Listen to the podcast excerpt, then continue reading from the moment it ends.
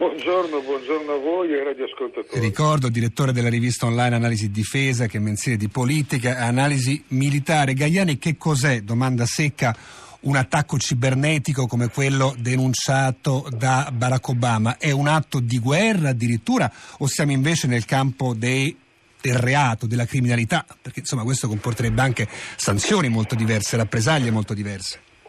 Siamo nel campo dell'intrusione, secondo l'intelligence statunitense, due gruppi di hacker russi che appunto, secondo gli inquirenti americani,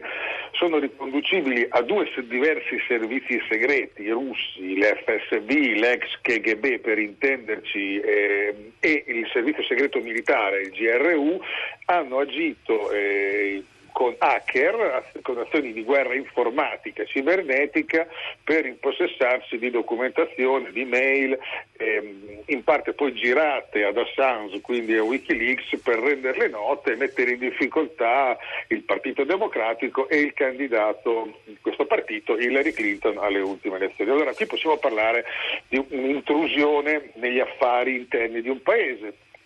in altri casi la, la guerra cibernetica serve eh, ad esempio a paralizzare sempre con azioni di virus, possiamo usare termini eh, di guerra informatica, noi pensiamo agli israeliani e agli americani a cui è stato attribuito l'attacco informatico alle centrali, alle centrali Natanz dove gli iraniani stavano arricchendo l'uranio paralizzando i loro sistemi di arricchimento dell'uranio. Siamo nel 2010, quella era già un'azione forse non solo di intrusione a scopo informativo di disturbo, ma un'azione molto forzata. I russi paralizzarono per qualche giorno nel 2007 tutta la rete informatica dei sistemi pubblici della Lettonia. Insomma,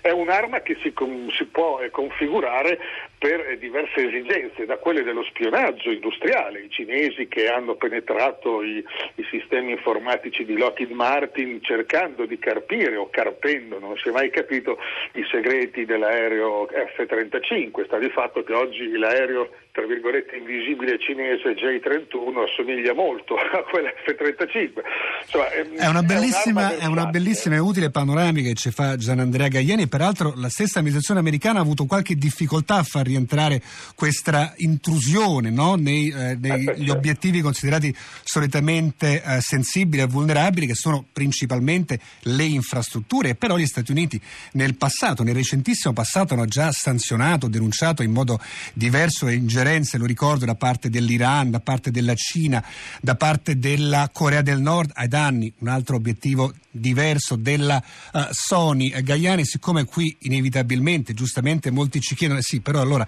gli Stati Uniti che fanno operazioni di vasto spionaggio, come ci ha uh, fatto capire, come ci ha rivelato Snowden, ecco, quanto sono bravi gli Stati Uniti a fare questo tipo di guerra, queste cyber offensive, Gaiani? Allora sono bravissimi, nel senso che basti pensare che con strumenti già ancora diversi da quelli attuali ai tempi di Echelon, ma poi insomma Snowden ci ha aggiornato qualche tempo fa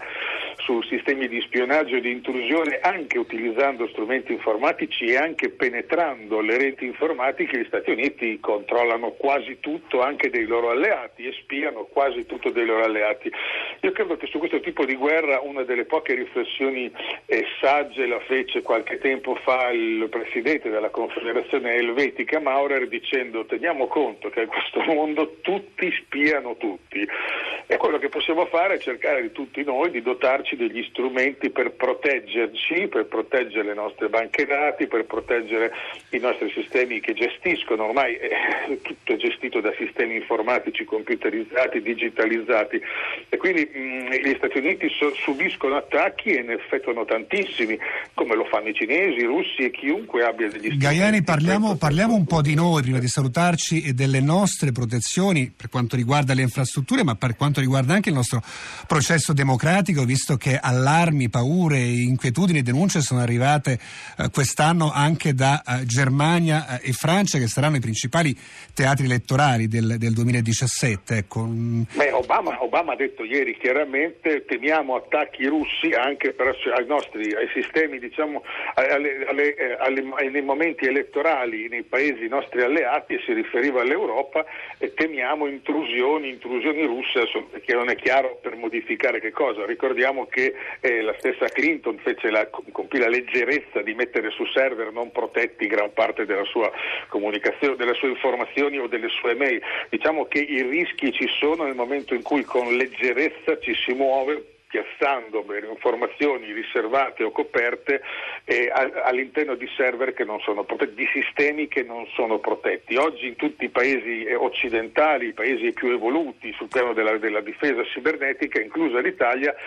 i sistemi protetti sono in grado se non di fermare tutti i virus, perché è vero che è impossibile fermarli tutti, perché si evolvono in continuazione, però quantomeno di segnalare un'intrusione. Nel momento in cui invece noi eh, utilizziamo, eh, mettiamo materiale eh, diciamo delicato, diciamo così, su server non protetti, non solo rischiamo intrusioni, ma rischiamo persino di non accorgerci e che nessuno ci segnali che le intrusioni ci sono state. Quindi da questo punto di vista il precedente russo, vero o presunto, può aiutare l'Europa a proteggersi in questo 2017, in cui si andrà a votare in Francia, Germania, presumibilmente anche in Italia?